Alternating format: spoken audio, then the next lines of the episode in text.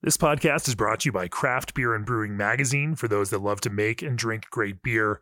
Learn more online or subscribe at beerandbrewing.com or find us on social media at Craft Beer Brew.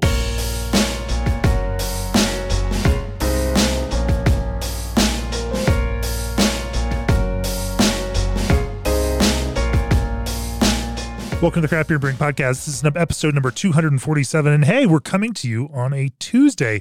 That's right, we're kicking off a new addition to our podcast family new Tuesday episodes twice a month, in addition to our familiar Friday episodes. In these Tuesday episodes, we're going to play with new formats like topic focused roundtable discussions and podcasts with special guests where you ask the questions. We have some very cool things in store and appreciate our sponsors for making it possible to bring these to you. Sponsors like AccuBrew. AccuBrew is a revolutionary fermentation analysis tool unlike anything else on the market, giving brewers unprecedented insight into the fermentation process. AccuBrew helps brewers confirm consistency and avoid problems from batch to batch. From your smart device, you can track and compare sugar conversion, temperature, and clarity, and use that information to continuously improve your process. AccuBrew goes beyond a simple measurement tool. With the AccuBrew system, managing your process and people has never been easier. Visit accubrew.io today for a no obligation 90 day trial. Also, this episode is brought to you by Rahr Malting Company, celebrating 175 years of the malt of reputation. Since 1847, Rahr Malt has been a benchmark of quality and consistency for brewers everywhere, now offering dextrin malt to help you boost mouthfeel and haze in your IPA or to show off a jiggly foam stand on a Pils.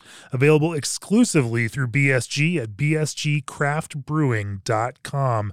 And for nearly 30 years, G&D Chillers has set the mark for quality equipment you can rely on. G&D stands above the rest as the only chiller manufacturer that engineers your glycol piping for free.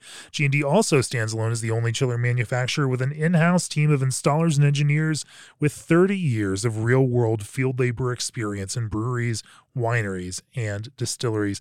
Contact the Total Glycol System Design experts today at gdchillers.com. For this inaugural roundtable episode, I traveled out to Windsor, California last month and recorded this conversation with Vinny and Natalie Cilurzo of Russian River, Jean and Florian Van Roy of Cantillon, and Rob Todd and Jason Perkins of Allagash. The occasion, of course, was the release of their Wild Friendship blend of spontaneous beer from each of the three breweries and the release is marked by special events in Brussels, Windsor, and Portland, Maine. Without further ado, let's jump right into the roundtable discussion on spontaneous brewing.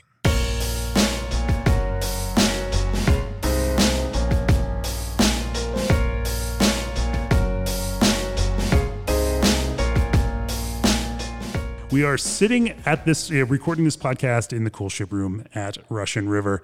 And uh, it's a little bit echoey, but we took a, a, a poll yesterday at, at dinner, and uh, I think everyone unanimously agreed that this was the, the most appropriate place to the podcast. Um, joining me are Jason, Rob, Jean, Florian, uh, Natalie, and Vinny. And uh, we'll go through, if you guys can introduce yourselves quickly so people can uh, hear your voice and know who's talking when they're talking. Hello, Jason Perkins from Allagash. Hey, uh, Rob Todd here from Allagash Brewing. Hello, Jean Van Roy from Cantillon Brewery. Hello, guys. Here is uh, Florian from Cantillon Brewery. Hi, everyone. This is Natalie Cilurzo from Russian River. And last but not least, myself, Vinny from Russian River Brewing Company. All right, we're going to keep track of all of, uh, of everyone as they're talking through this. Uh, we're going to have a conversation, a roundtable discussion about spontaneous brewing, of course, uh, rooted in the lambic and gueuze tradition, um, you know, between Allagash and Russian River here in America. Uh, they pioneered some uh, spontaneous brewing, and now today, a decade and a half later, at least, uh, spontaneous brewing is quite a thing here in the United States. It's uh, it's taken hold, and of course there are different views and different approaches to that. We're going to talk about from a conceptual level uh, on down to some of the more pragmatic and flexible concerns, especially as we do it in different kinds of environments um, that are not necessarily the Pajottenland. Let's kick off the discussion today talking about uh, the Wild Friendship Blend. Uh, the reason that everybody is here today in, uh, in Windsor, California, and uh, we're in, this is the morning before when people listen to this, it'll be uh, it'll be July. Oh, speaking of that, when people listen to this, uh, this past week we just hit five million downloads total on the podcast, and I meant to, to mention that after actually it was after episode 241 that folks will have listened to. Of course, this is episode 247, and using the miracle of time and recording, uh, by the time people hear this, that will be long past. Um, but I thought it was a fun milestone. So it's nice to know that uh, the folks are listening out there, and thank you all for downloading and uh, supporting our podcast, this little crazy thing that we do, and allowing us to come and have conversations like this. Let's talk about Wild Friendship Blend. Uh, what was the the root and the foundation of this, and uh, you know the the conceptual idea behind creating a blend of uh, of spontaneously fermented beer from American breweries and Cantillon? Uh, so I think we are at the, the, the base of this uh, this idea. Um, the the the idea came from uh, the event called Quintessence. So we are or, we organized the brewery since '98. Uh, Quintessence uh, it means uh, that visitors are coming in the brewery to do a tour, and in the brewery they can taste a rare beer, exceptional beer from uh, from Cantillon with some some appetizers. And um, in 2012, we decided to to had to to to to to make another another level of, uh, for the quintessence, and we started to work with uh, to invite other breweries. We started in 2000, 2012 with three uh, Italian breweries, uh, some of them starting to to produce spontaneous fermentation. And in 2014, uh, we did the same with uh, our friends here around the table with uh, Allagash and uh, Russian River. And uh, there, the idea was to, to make a blend together. Uh, because, as you know, spontaneous fermentation beer, the, the, the, lambic is the base, but to produce all the rest of the production, gueuze and fruit beer, we have to blend lambic. And the idea was to, to make a blend, but with uh, all the spontaneous fermentation beer coming from other region uh, here, East Coast and West Coast. And uh, Russian River and Allagash sent at the brewery uh, two kegs of, I don't remember the, the about 50 liters, but exactly yeah, I don't remember the quantity. Maybe a little bit more, I, I uh, whatever the in, quantity. In, in, in, liters, it was about uh, 100 to 150 liters each from each brewery. Um, I blended with uh, Cantillon Lambic, to produce the first uh, Cuvée de l'Amitié, so that was the first name in French. And what to do with those uh, four or six empty kegs. Uh, and I propose to refill it with lambic and to send it back to, to US to produce another friendship blend, but in US. Give, uh, making, building a blend of Cantillon, uh, you know, traditional lambic brewed in Brussels, and blending with American spontaneous beer is a rather large stamp of approval, in a sense, for American spontaneous brewers. Uh, you know, there was a question, of course, when you all started spontaneously brewing here in America, whether you could even do it. There are certainly brewers, you know, and, and maybe some more curmudgeonly lambic brewers who said it could never be done or that it wouldn't, you know, wouldn't work out very well. Um, that's quite a move, then, Jean, to say this yeah, this is the thing, and we're going to build a blend out of all of these things. But it was such a blend is not is not so easy to make because when you are making blend, you you taste the beer before. There, Jason, Rob, sure. Natalie, and Vinny sent me a beer, so it was the beer to use. I had no no other option. And for the first blend, yeah, I remember they they sent me both um, beer with lots of character and he's being very polite. and it was it was not so easy, and to to balance the the, the blend uh, as best as possible, uh, I used uh, old uh, Cantillon lambic, but very soft.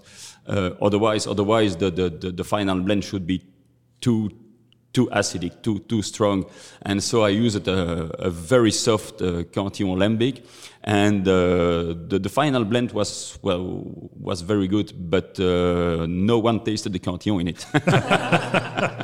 at least not at first. And, but the, the, the, the, second the second blend so made in 2019 because the quintessence uh, we organized uh, last April uh, 18th of April, uh, was normally foreseen for 2020. uh, and was cancelled due to the due to the pandemic.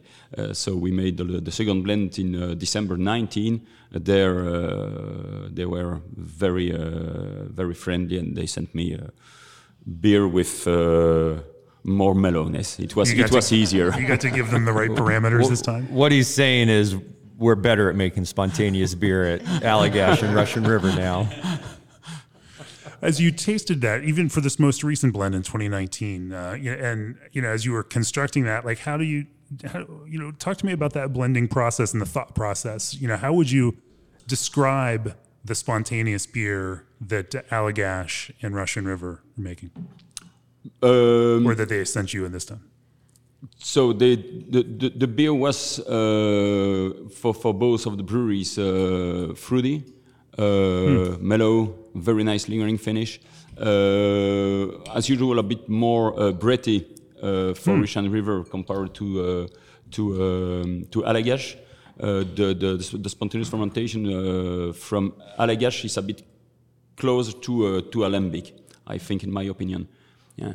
Like, what, what would make it close to you know? Uh, what are those key the, the, features the taste, you consider? The, the, yeah. the, the, the, acidity, the sourness uh, is more present in uh, the the Allagash beer mm. than the the, um, the Russian River beers. Right. Russian River is more breathy. You you you feel the breath in it. And then as you think about how to you know what of your own beer to pull for that, uh, you know how did you what did you look for then in your own stock to pull? Uh, so the, the, the, goal is to, to try to try to make to make as usual uh, a beer with the best balance, balance possible. Mm-hmm. And uh, if I remember well, I choose uh, a beer with uh, some wine notes because it was in a both beer from Allagash and Russian River. There was no no no no no no woodiness in it. Sure. And so um, I, I choose for a Cantillon uh, Cantillon Lambic with a bit more uh, yeah, close to, to some to some uh, specific wine notes. Yeah, yeah. Well, we're going to pour a little bit of beer here. Uh, in the process of that, let's let's uh, let's talk a little bit about Allagash and the process that you all use. Jean just mentioned that uh, you know Allagash that you all your the flavor that you all are producing in spontaneous beer is, is exceeding very very close to, to Belgian lambic. Uh, Rob and Jason, why don't you talk to me about uh, as you decided to get into spontaneous fermentation uh, at the brewery in Maine, um, some of the steps that you took to, to try to identify what those key flavor components were that you might be looking for, how you went about building an environment that would uh, produce that. You know, I think there's this this you know misthought in brewing that uh, you know this is just all a giant accident that you know you get what you get. But in, in fact, when you're talking about spontaneous beer, every brewer yeah. Yes. I think the mic probably caught that one. I think it did. I think it did. Sorry for the interruption. sure. I think there's this misconception that it's just the beer becomes what the beer becomes and that's it. But you all very much build environments in order to produce beer that tastes the way that you want it to taste, and uh, you know then built a technique and a process in order you know because having it taste that way is an incredibly important piece of this also talk to me you know as you got into this project and decided to undertake it um, you know what that meant and what some of those things were that you all focused on well i'll, I'll start and maybe just talk quickly um, although I have trouble talking quickly sometimes, but uh, just about how we got into it in the first place. And then maybe Jason can talk a little bit um, more about the process and the brewing and the blending. But um, I mean, our story with how we got into this, making these beers, goes back to 2006. And um, Vinny and I were invited by Sam from Dogfish, uh, in addition to Adam Avery um, from Avery Brewing and, and Tommy from Port Abbey Brewing. Sam invited us all over for a trip to Belgium back in 2006. It was an amazing trip. It was about a week long, and we basically spent the bulk of the time over there uh, visiting breweries that were making uh, lambic beers, spontaneously fermented beers, and we drank a lot of spontaneously fermented beers. It was amazing. And uh, at the very end of the trip, uh, I remember it like it was yesterday. We were at Cantillon, and I was uh, talking with Jean um, a little bit before we left. With, and with some uh, hop in your bag. Oh, that's right. yeah, we yeah we brought a bunch of Amarillo hops, didn't we? Yeah, yeah. Um, Jean's still trying to blend that beer away. yeah, yeah. Good luck. but uh, you know, I I think I just kind of casually mentioned, like, geez, it's a shame we can't make these beers because, I mean, everything I'd ever read in the 90s and leading up to this trip in 2006 was that these beers could only be brewed in Belgium in the Senne Valley area. And uh, Jean quickly said, no. He said, you can make spontaneous beers anywhere. They're not going to taste the same if you make them in different locations, but you can make these beers. And uh, I, I, I kind of scratched my head, and the thought stuck with me. Um, but I thought about it quite a bit for the next few months. Um, and I would just wondered, can we can we make these beers? We'd never tried to make them. I was honestly pretty intimidated to make them, to introduce um, some of these uh, bacteria cultures and wild yeast cultures into our brewery. I mean, something else I was told was avoid all of these cultures at all costs if you're trying to make a monoculture uh, beer.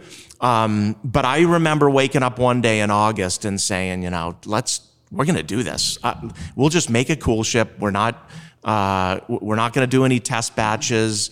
Um, hopefully, the Belgian brewers will maybe uh, give us a, a few tips and. Um, I called Jason and said, you know, Jason was enthusiastic about it. So we called a fabricator, had a coolship made. Um, we uh, spoke with Jean. Uh, we spoke with Armand. Um, who else did we chat with? Frank Boon. We we chatted with. They were all very supportive. Um, and we brewed the first batch in in December of 07. So we've uh, obviously learned learned a lot learned a lot since. But you know, it, it's been it has been an amazing uh, journey. I- I- and I'll just add uh, with the names of these beers, just out of respect to the to the Belgian brewers, we don't call our beers lambic, and uh, we don't use uh, terms like kriek and and framboise. Um, we the beers are brewed very much in the tradition of the uh, traditional uh, lambic brewers, but but out of respect for the Belgians, we don't use those terms. And there seem among Belgian brewers to be broad differences of, of opinions around how those words are used. And, uh, you know, you seem to have, Jean, a more flexible uh, opinion of how those terms are used, and other lambic brewers may not be as flexible as you are about how other brewers use those. You know, the, the, the, the problem for me, um, s- a lot of breweries in Belgium still continue to use the, the, the name Lambic or, or or Kriek or Framboise, but they don't produce real one. So uh, I think a beer, a spontaneous fermentation beer, like uh, Russian River and Allagash are producing, uh, deserve more the name Lambic than some fake Lambic produced in Belgium. So, but that's that's my opinion. I'm I'm probably a bit alone uh, to think about that, to, to, to, to have this in uh, in Belgium. But so Cantillon Cantillon uh, is fighting to protect uh, the, the the name Lambic and Gueuse since uh, since the 70s, uh, when when no one was. Uh, was present to try to, to, to, save, to save the beer and to preserve this type of production. Um, and now today, because of the success, uh, things change. But uh, the big, big majority of the production of uh, beers called Gueuse, Kriek of Framboise, or, or Lambic, uh, produced in Belgium, are still industrial product. So, but they can they can uh, wear the name uh, Gueuse, Kriek, Framboise, or Lambic. So Sure. that's uh, that's that's the problem. But um, yeah, I, I I understand. We, we, we have we have to, to protect the, the, the name Lambic. Otherwise, uh, uh, everybody everybody could start to, to use it everywhere. Um, so I- I, yeah. I, I understand we have, we have to protect it, but uh, yeah, some some uh, lambic produced in other countries deserve more this name than uh, some Belgian lambic, for sure. You know, and I think that if I'm, if I'm, since we're also here in wine country, if we think about the way that uh, you know wine styles and appellations grow and get protected, you know, generally all of these things take time, and that these things develop over time. Where we are in America, 15 years into spontaneous fermentation, is still rather early in the development of this this style of beer in America and we will continue to you know there have been attempts to develop a language a, a different way of creating a language around naming these things. You know there was certainly a move by Jester King to create an idea of method traditional um, you know with a, a, a set of guidelines for what that would require. You know again there's in all of these things, nothing is perfect, and uh, you know, uh, but I think that we're still in this developmental phase of creating, uh, you know, even an uh, American or even worldwide language for what these beers. I don't know that spontaneous is the. But the most the most important thing is to produce a great product, and if you produce something great, people, customers will follow you. That's that's the most important. So you don't need you don't need to copy a name you have to produce something great.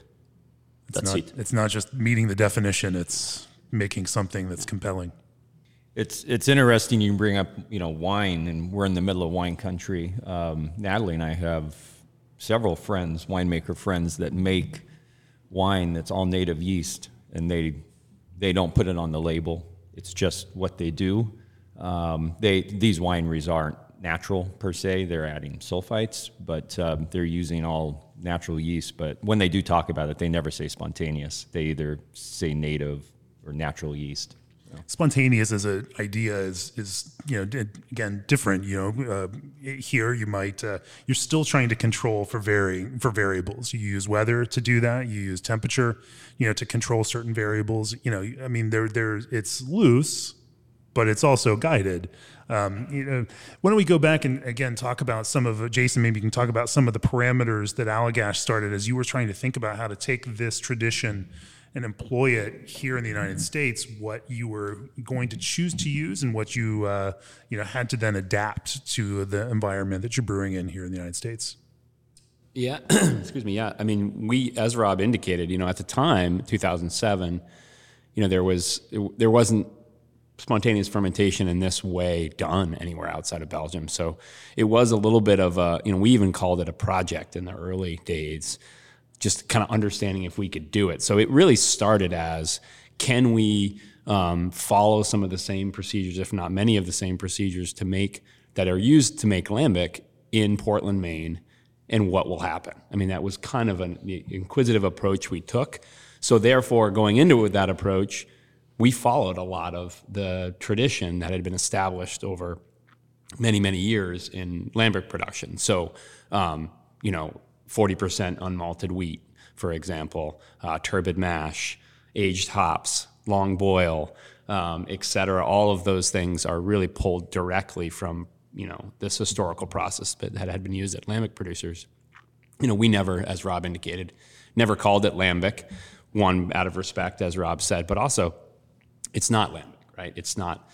It may follow that process, but it's in a different part of the world, and you know, place is such an important part of making these beers. Um, we've followed. That's a good point. That lambic, you know, lambic is a place, and these beers are named after a place. You know, versus like a wine variety, a grape variety, which is you know can be planted in other places. Now, yeah, yeah, and then you know, so following a lot of those same procedures, I, without getting too deep into the weeds, we certainly can, but we'll keep it top top level for now. Um, in a time of year, even um, we get colder uh, in Maine than Brussels does, for example. So we don't do a full uh, brew season like you know from say um, November, October, November until March, April. We kind of take a break in January and February when things get really cold. But we did look at literally looked at simple things like uh, temperature charts for Brussels versus temperature charts for, for, for Maine, and you find these these times of year. Really, it's November, December, and March and part of April where they're very similar uh, temperature kind of curves, if you will. And so, so they're like, okay, that makes sense. Let's let's brew in, in these time frames. And so that's kind of was our scaffold to start with, and we've more or less stuck to some of that. Um, we do. Um, we have tightened our overnight temperature targets over the years. It was a, our range was quite a bit wider initially than it is now, and um, you have a little bit of superstition built into making these kind of beers because of the length of time it takes to know the effect. So, for example, we had one night where the overnight temperatures got to 50 degrees Fahrenheit. So that's the top end of our old range, and that entire batch got dumped about a year later.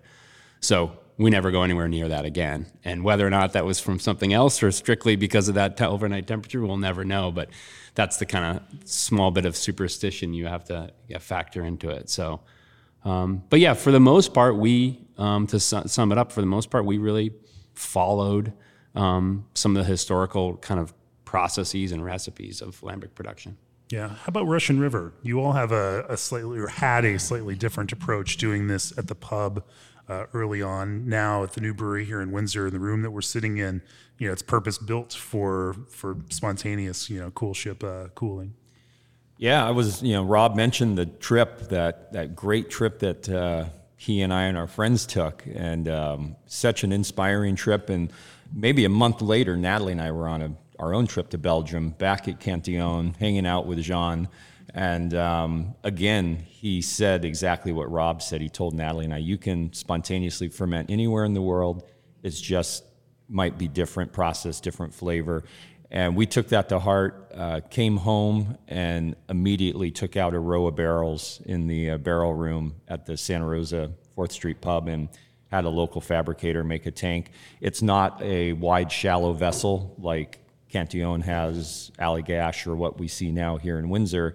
Uh, it's long, narrow, it was deep. It's what fit in the room. Um, the room doesn't have outside air, so it's just exposed whatever's in the room. Um, so it really was that idea of, of, you know, hey, this was a first step for us. Um, but it made almost from the beginning beautiful, spontaneous beer. Um, we would cool the wort and still do when we do make beer there. Uh, I was Jean and I were talking about this yesterday. I like that spontaneous beer at two years, whereas we've only started using spontaneous beer here from the Windsor Brewery uh, just this year. That's three years old now. It just takes longer. It's more Brett forward. The Brettanomyces is way more forward young here, uh, almost undrinkable. Um, our window is 40 degrees Fahrenheit here in Windsor, but in Santa Rosa we cool the wort down and then it sits overnight and then it goes in the barrel. So hybrid process, but now here in Windsor, quite traditional, but always using a you know lambic style recipe. Um, I, I, think it's somewhat well known in the beer world. We use the term Sonambic, so Sonoma and lambic contracted together. Um, but we but we get uh, really nice uh, acidity. Um, we've learned through temperature that by adjusting our wort temperature, we can soften that acidity, that acidity that was so forward on the early Wild Friendship beer that now, as we drink both the Belgium, Belgian and the U.S. one right now, they're much softer than the original versions. Wort temperature? Yeah, for sure. Wort, wort temperature, uh, either at the pub at the temperature in which we're cooling it to, or uh, here, not necessarily wort temperature, but ambient air temperature outside. So 40 Fahrenheit is our uh, limit, our top limit that we've uh, that we go to. Um, we don't have to worry about it being too cold here. The coldest it gets right. is 25 Fahrenheit, so we can do it anytime during the winter. Uh, we just got to look ahead and, and see. I'm I'm curious though to do a fall spontaneous fermentation in our coolship here in Windsor, where we're exposed to the outside air through the windows because we're in the middle of wine country. We've got, we're, even though we are in a pseudo industrial park, we have wineries all around us. And I'm just curious what we would get. Even though the temperature will be higher, be slightly warmer, we could also compensate by potentially cooling the wort just a little bit, but still using most of the outside air. The first time we would do that, we'd probably just go all in and see what, what we get. But um, you think because of the prevalence of wine grapes and the natural yeasts that uh, that come along with them, that it might produce a different kind of fermentation? Um, that that's my curiosity. Well, that that raises another interesting question. You know, as you all were getting into this, you all had made beers with Brettanomyces before that. You know, did you uh, you know were there was there any kind of uh, adding uh, or you know I should say celebrating these cultures within the the areas that you were going to to coolship in? Not not for us. Like you mean like doing some like with Cantillon uh, when you no. moved breweries, you, you, take the old old yeah. beer and uh, you know christen the, the room with the old beer to yes, kind of we we we, we moved part of the, the, the production, but not not the production itself. So it's uh, we bought in 2014 a new building, um, and uh, only for the, the storage, so to, to let the beer age and to be sure to recreate the same the same atmosphere. to be sure, you know, you, you never know with with with, with nature, uh, but to to give a maximum of uh, of chains, uh, we we sprayed we sprayed the, the, the walls with wort and with and with lambic, and uh, 11 first brews uh, we put in a new building. Uh, all the barrels were barrels already used in the, the historical building. So um, and uh, and it worked. So the the, the lambic uh, aging in the new building are uh, as nice as the one coming from the, the historical building. Yeah. I don't know if it's because we sprayed the walls or not, right, but. right, right. That might have just been a waste of uh, of good lambic, John. Maybe, yeah. Some people were angry, but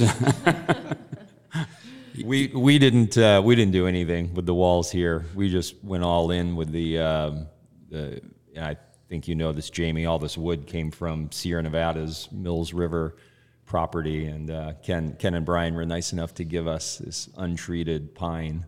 Yeah, and, and same for us. We talked about it. You know, we did talk about because we had read those stories about Cantillon or other places, but you know, for us, it was um, we were starting from scratch, right? We were starting something experiment, like I said earlier, to see if you could do these kind of beers in this environment. So it felt a little bit like, well, that wouldn't really be testing this theory if we went and sprayed a bunch of Cantillon on our walls of the of the coolship room. So we really want to just see what would happen without it. So yeah.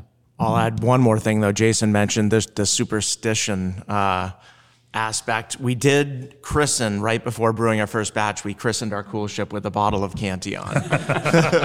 so kind of like when they launch a ship, we broke a bottle over the leg of the cool ship.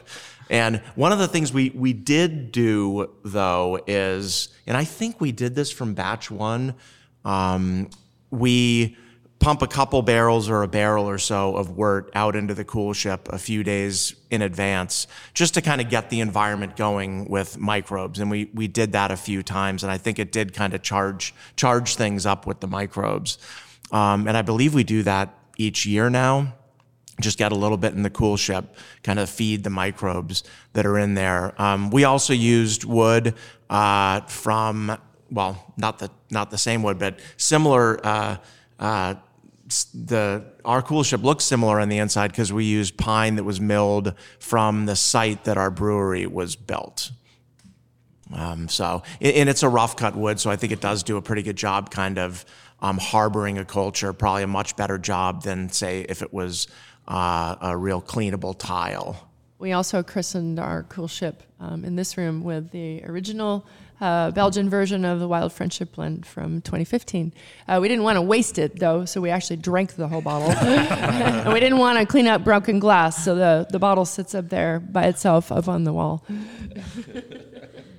It's interesting to think about the dynamics of spontaneous fermentation through through a season, um, but it's that ha- is something that I've also heard from other brewers. Jester King has mentioned that that the first brew is always the big question, and then you know further brews uh, you know, help the culture get a, a footing. I know Chad Yakobson at Crooked Stave with their spontaneous beers, they put everything through the cool ship, and he was saying that that has helped that the culture like to develop a foothold to that. Talk to me about that kind of that process as you brew through a season and how the beers change, you know, and how that fermentation dynamic changes. We we also put not just uh, through our cool ship. We'll put um, portions of temptation, supplication, consecration that then end up in a fermenting stainless steel tank. So we're we're putting more than just Sonambic through it. Um, a part of that is to help get the room charged up, get the the wood you know full of the bugs and critters and and whatnot. Um, our early, I can speak to our very first batches in here um, weren't that good. They were they weren't um, they were very one dimensional. They were very very phenolic. Uh, we definitely dumped um, a couple few batches and and then in time the room got a little more lived in, if you will. The walls became uh, you know inoculated, I guess, through the the steam and um, and and now we have pretty consistent um, you know flavor profiles coming out. But again, as I said earlier, it's a very slow aging process for us out of the uh, wort we're getting from here.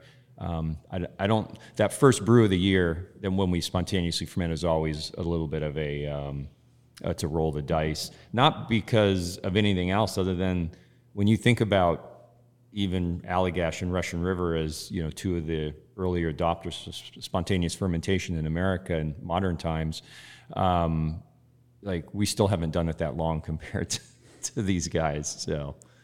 How about you? I, I, I don't remember the first, the first batch at Cantillon. I'm sorry, but I'm an old guy, but uh, in 39 I was I wasn't there. But even in a season, you know, that first batch will perform, you know, a little, it'll ferment at a different rate or a, a process. When when we restart the season, the first batch is always a bit uh, a bit special. Yes, it's. Uh, be, because we restart the brewery, because we, we have always a bit more risk of uh, of defect. You know, the the, the, the old equipment uh, didn't run during during seven months approximately, and uh, there is always a risk uh, to, to broken uh, of uh, yeah, problem problem with, with, with with machine with the boiler.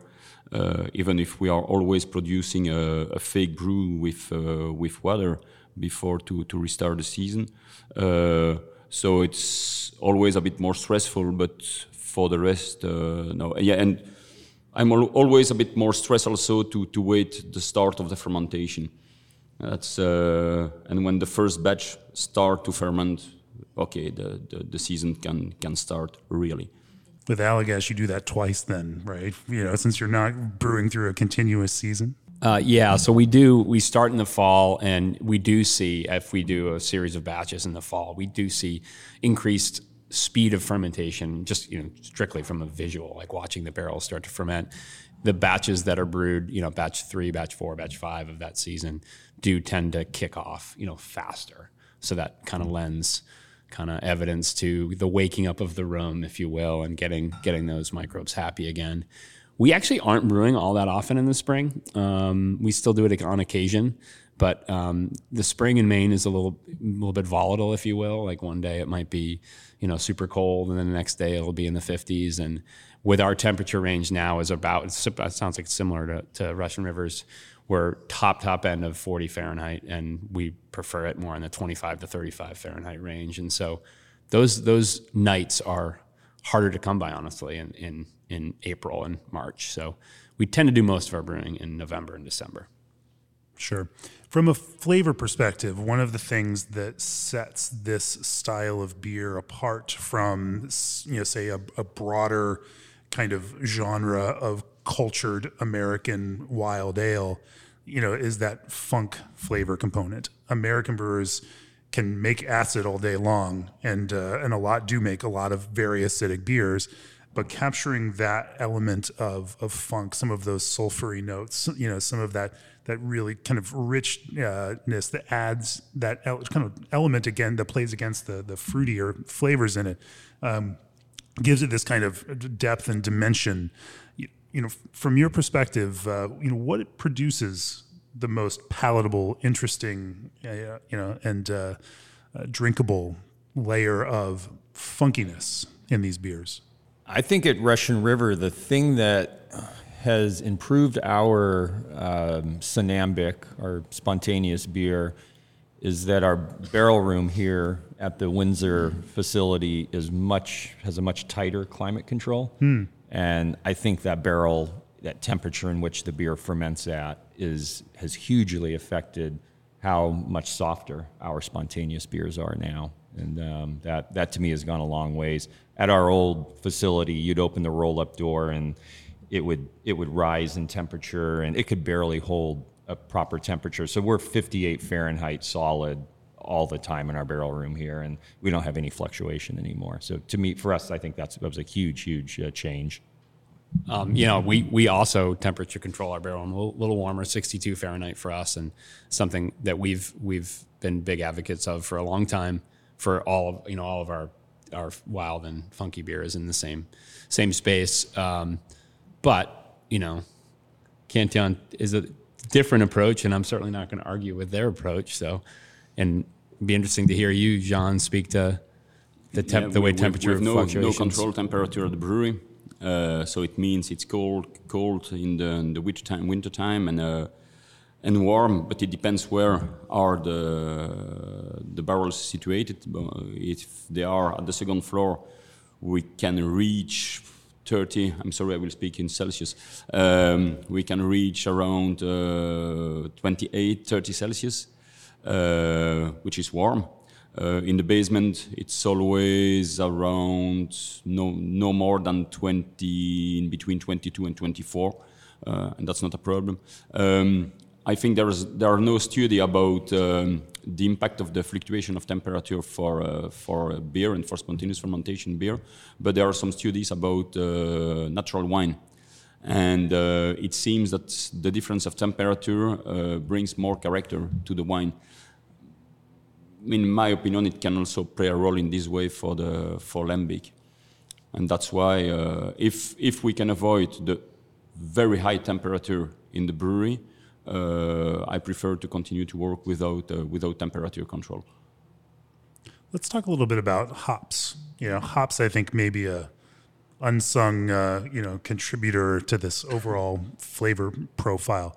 Um, talk to me about how you, you know, choose and use hops in order to, to you know, again, lay a, you know, create a foundation for the the natural cultures to to do work and create flavors within these beers.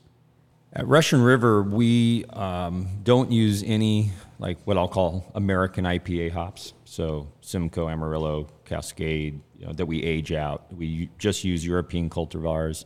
Um, we use them both whole cone, whole cone for Sonambic, but for our uh, other wild beers, uh, Temptation, Supplication, whatnot, we will use pellets, aged pellets. But um, but that's that's really our parameter. We age them ourselves, so we'll either buy them. Most of the time, you can get them on, um, you know, like the yard sale at the the hop the hop purveyors, and they're they're just damn near giving them away. Although it's getting more difficult. So, but we, I think our average age of our hops right now are like 10 or 12 years old. We have just a, an abundance of, of aged hops. And uh, when when uh, we were just in Belgium, uh, the day after we were at Cantillon, we were at Drie Fonteinen, and Werner told me that their average age of hops right now is like 17 years old or something crazy like that. Uh, we also um, use almost exclusively Hallertau. Uh, we we've been aging them ourselves for years now, and actually kind of buy buy the bales, age them ourselves on site. Um, we are trying to incorporate in some Maine grown hops as much as we can, but there's not a lot of that going on in general. Um, so trying to do a little bit of that, uh, but it's also uh, just a going thinking back to 2007. Rob mentioned, you know, it was August that we decided to do it, and then it was late November, December when we started brewing. Obviously, we're not going to be able to age our own hops in that time frame.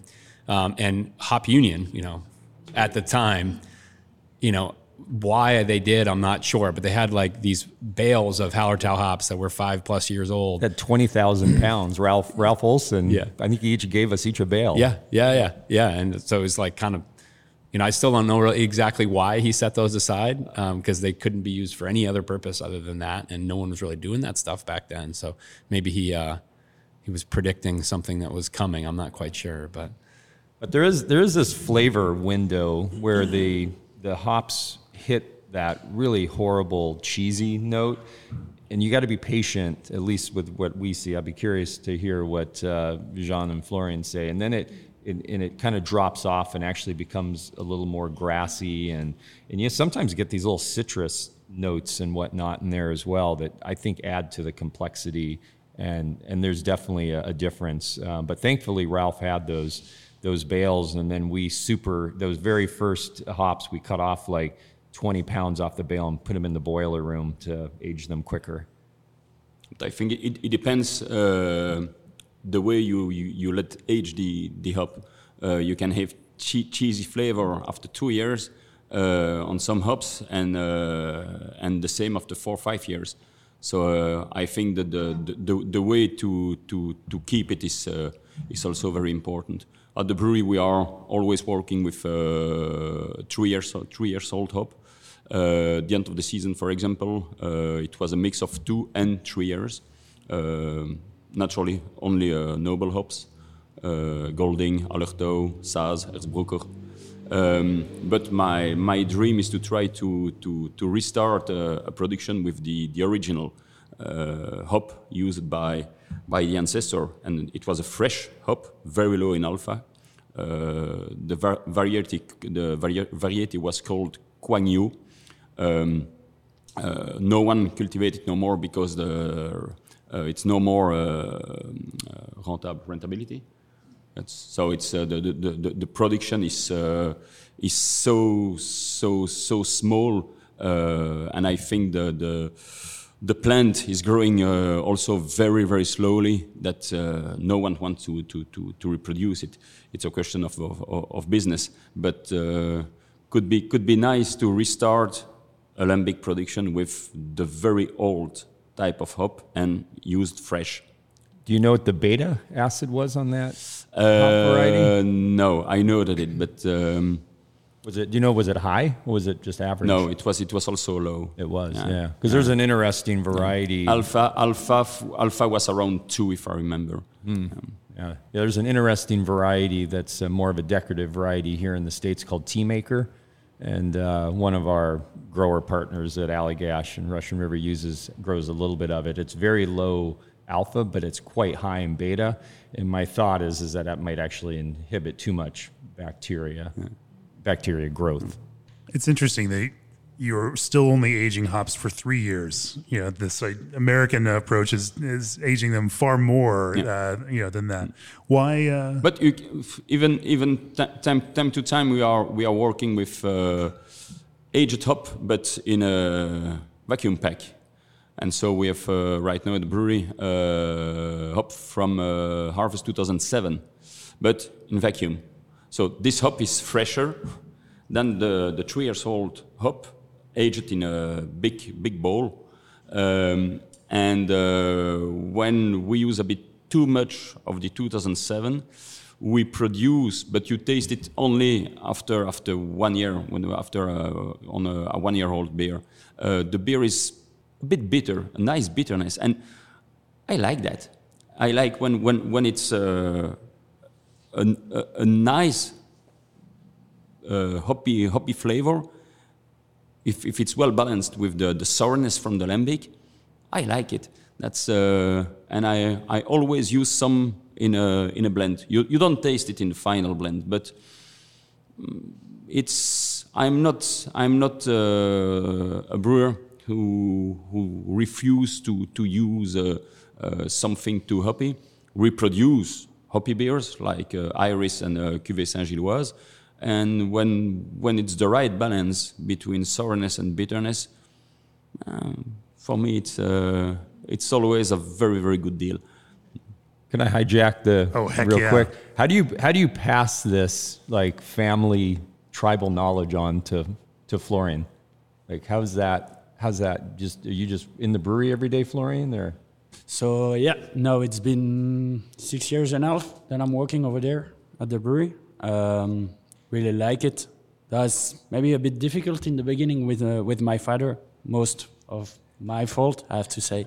but uh, I can I can admit it right now. But um, and uh, so yeah, for for what all the, the the passing of this knowledge, you know, I'm really based off what my father is doing, but I also have the the advices of my grandfather, and yeah, trying to to take both, put them together, and adding a bit of my my point of view also, and uh, and yeah, but I'm I'm still learning because you know, I think you everybody around this table knows it like spontaneous fermentation and and lambic is something you you you, you can you cannot uh, learn learn it at school. To make beer you can learn it at school. You you you can have lessons about it and everything but it's so so special what we are doing that you you just have to be at the brewery and learn it directly like that and it takes time so so now i'm it's been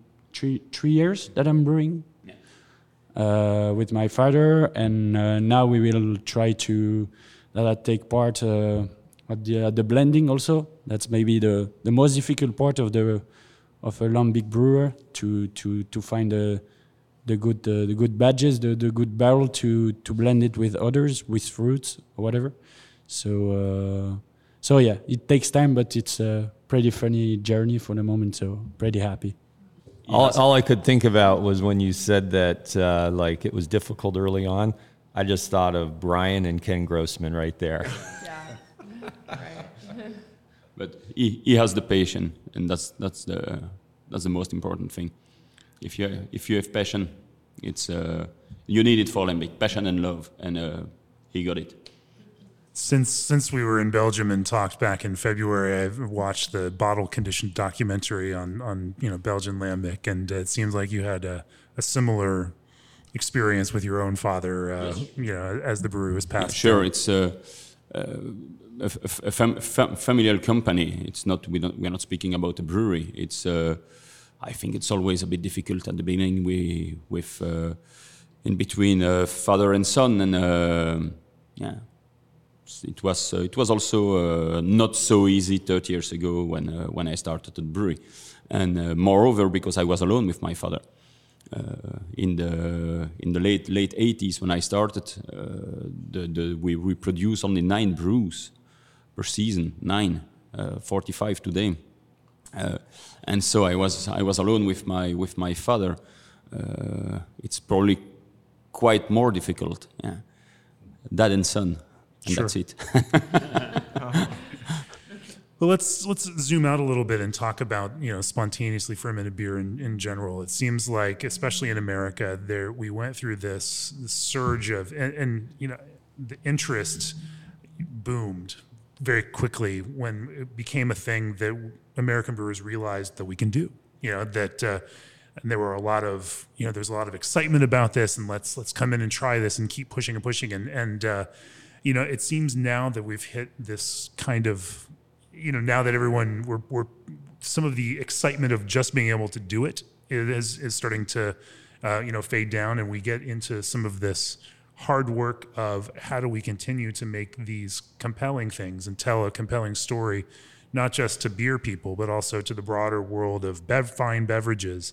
You know that this is this kind of heightened experience of beer and that there is an artistry and, and a beauty you know and this natural and blended approach to this.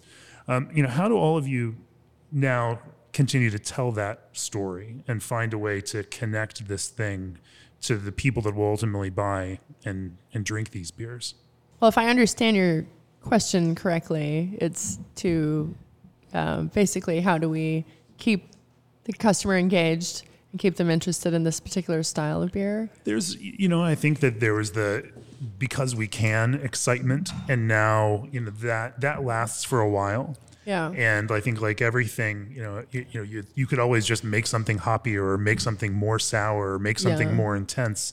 Um, you know, but we're in this period where that alone doesn't sell those beers anymore. Yeah. That uh, figuring out how to, you know, make it compelling, but also connect it, you know, in a deeper way becomes an important way to, you know, build that consumption. You know, Cantillon does that with this story that is connected very deeply to beer consumers around the world. Yeah, well, I think you know Allagash and Russian River are are quite different business models than Cantillon and and and all the the lambic brewers in Belgium. I mean, are making spontaneously beer fermented beer is not our core. Um, you know, line of products, if you will. Um, it's a kind of small percentage of what we do. So I think at the end of the day, we do it because we love it, because we're passionate about it, um, and we're not really concerned so much about if the consumer is as equally as passionate. But I mean, just just like getting together and you know this, we had so much fun, and it was such a joy to um, be together for the original Wild Friendship blend experience and having our events and you know going to Belgium for Quintessence Day and and um, you know that was five six years seven years ago. And so here we are all these years later doing it again because because we enjoyed it because we are passionate about it because we're similar minded people who um, you know if, you just if you brew what they love people will come. They'll follow you on your journey. I uh, we don't like really market these things or um, you know i think just just having this special event today for example um, you know we have about 250 people coming at between three and nine o'clock this afternoon to come and drink lambic and spontaneously fermented beers and, and meet Jean and Florian and, and Jason and Rob and, and uh, come and check out Russian River. And so, you know, we just, so there's 250 people are excited about it and we're really happy about that.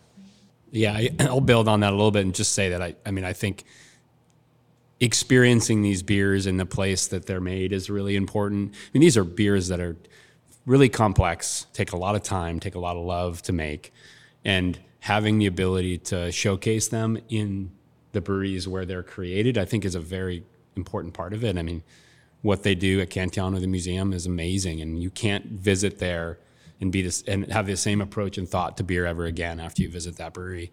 And you know, sitting in this beautiful room that you know Vinnie and Natalie have constructed, and this experience here is part of it. It's it's hard to to have somebody pull this beer off a shelf in a store and really understand what goes into it. So having experiences like this today, having the museum, and you know we've we at Allagash have kind of stopped having visitors for during the years of COVID, and that that doesn't help. That doesn't help to tell that story about the love that goes into these beers. And so as that starts to come back, giving people that on-site experience to truly understand what goes into it is so important.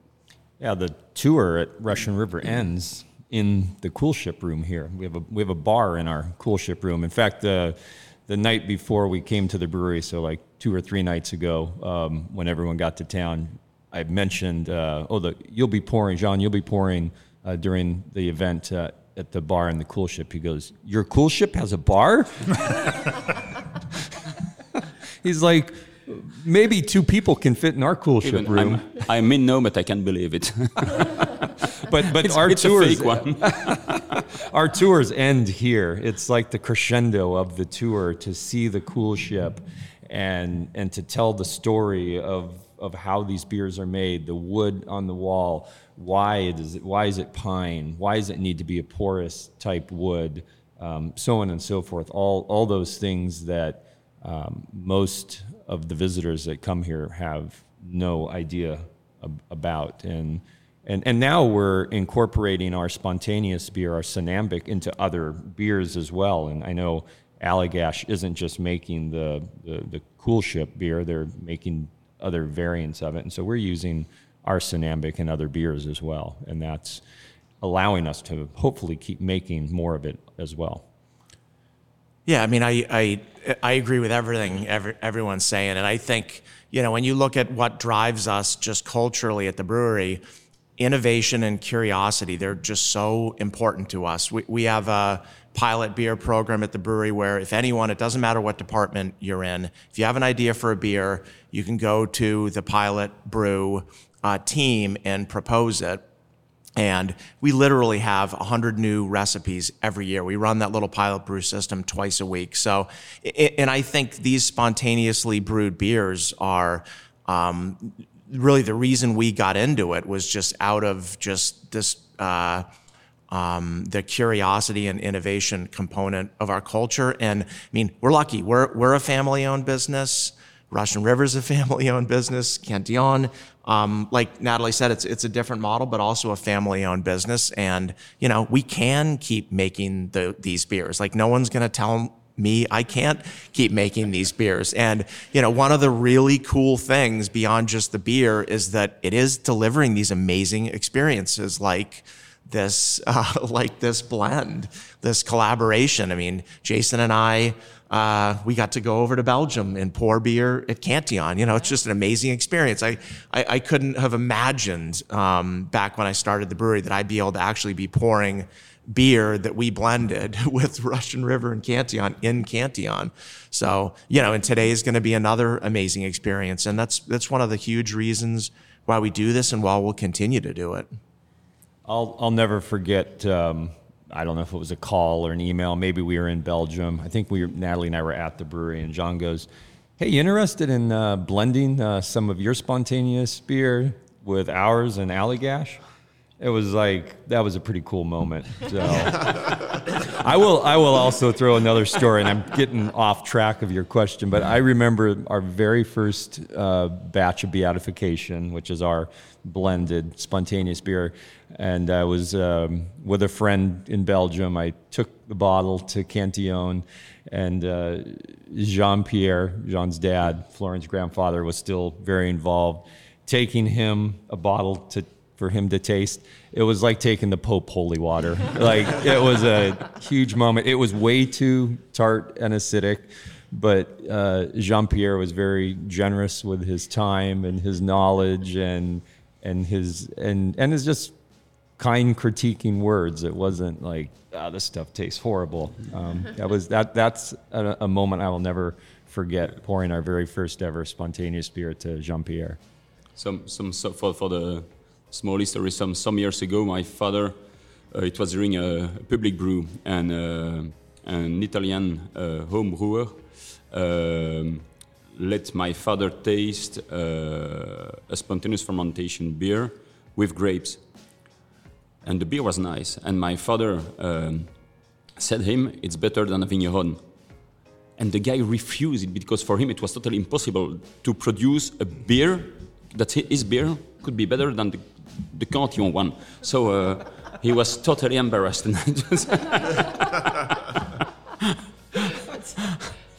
That's an odd reaction. that must happen more often these days with you as other brewers want to, to share with all of you all share their spontaneously brewed beers. But to, to, to, to, to, to continue here, I think I, I said uh, to produce such a beer we need we need love and passion. Uh, and that's why it's it's so so nice to uh, to to to to blend uh, our beer all together because you, we blend passion and love coming from different places in the world, and that's uh, and the best way to to taste this passion, this love, is to, to taste the beer and to taste it in the brewery. That's why quintessence or uh, wild friendship. Yeah, if you have the possibility to taste it at Cantillon Brewery, Russian River, or Allagash, it's always it's always different. It creates that memory and that experience sure. that you will always associate with uh, with these flavors. Sure, I think that's a great place to bring this to a close. A quick thanks to all of this episode's sponsors. AccuBrew is a revolutionary fermentation analysis tool unlike anything else in the market. Since 1847, Rahr malt has been the benchmark of quality and consistency for brewers everywhere. And for nearly 30 years, G&D Chillers has set the mark for quality equipment you can rely on. Also, your magazine subscription directly supports our ability to bring you this podcast each week. Go to beerandbrewing.com, click on the subscribe button. Let us know this content matters to you. Thank you all for allowing me into this little sanctum of uh, of uh, spontaneous brewing here in Russian River, and uh, thanks for sharing your thoughts on spontaneous brewing with all of our all of our listeners. Thank you for joining us, Jamie, and we look forward to hanging out uh, for the rest of the day. We're going to drink some more Cantillon, Allagash, and Russian River for the rest of today. Yeah. Yeah, thank you again for joining us. what a, this is going to be a great day today. Yeah, cheers to all of you. Thank you. Cheers.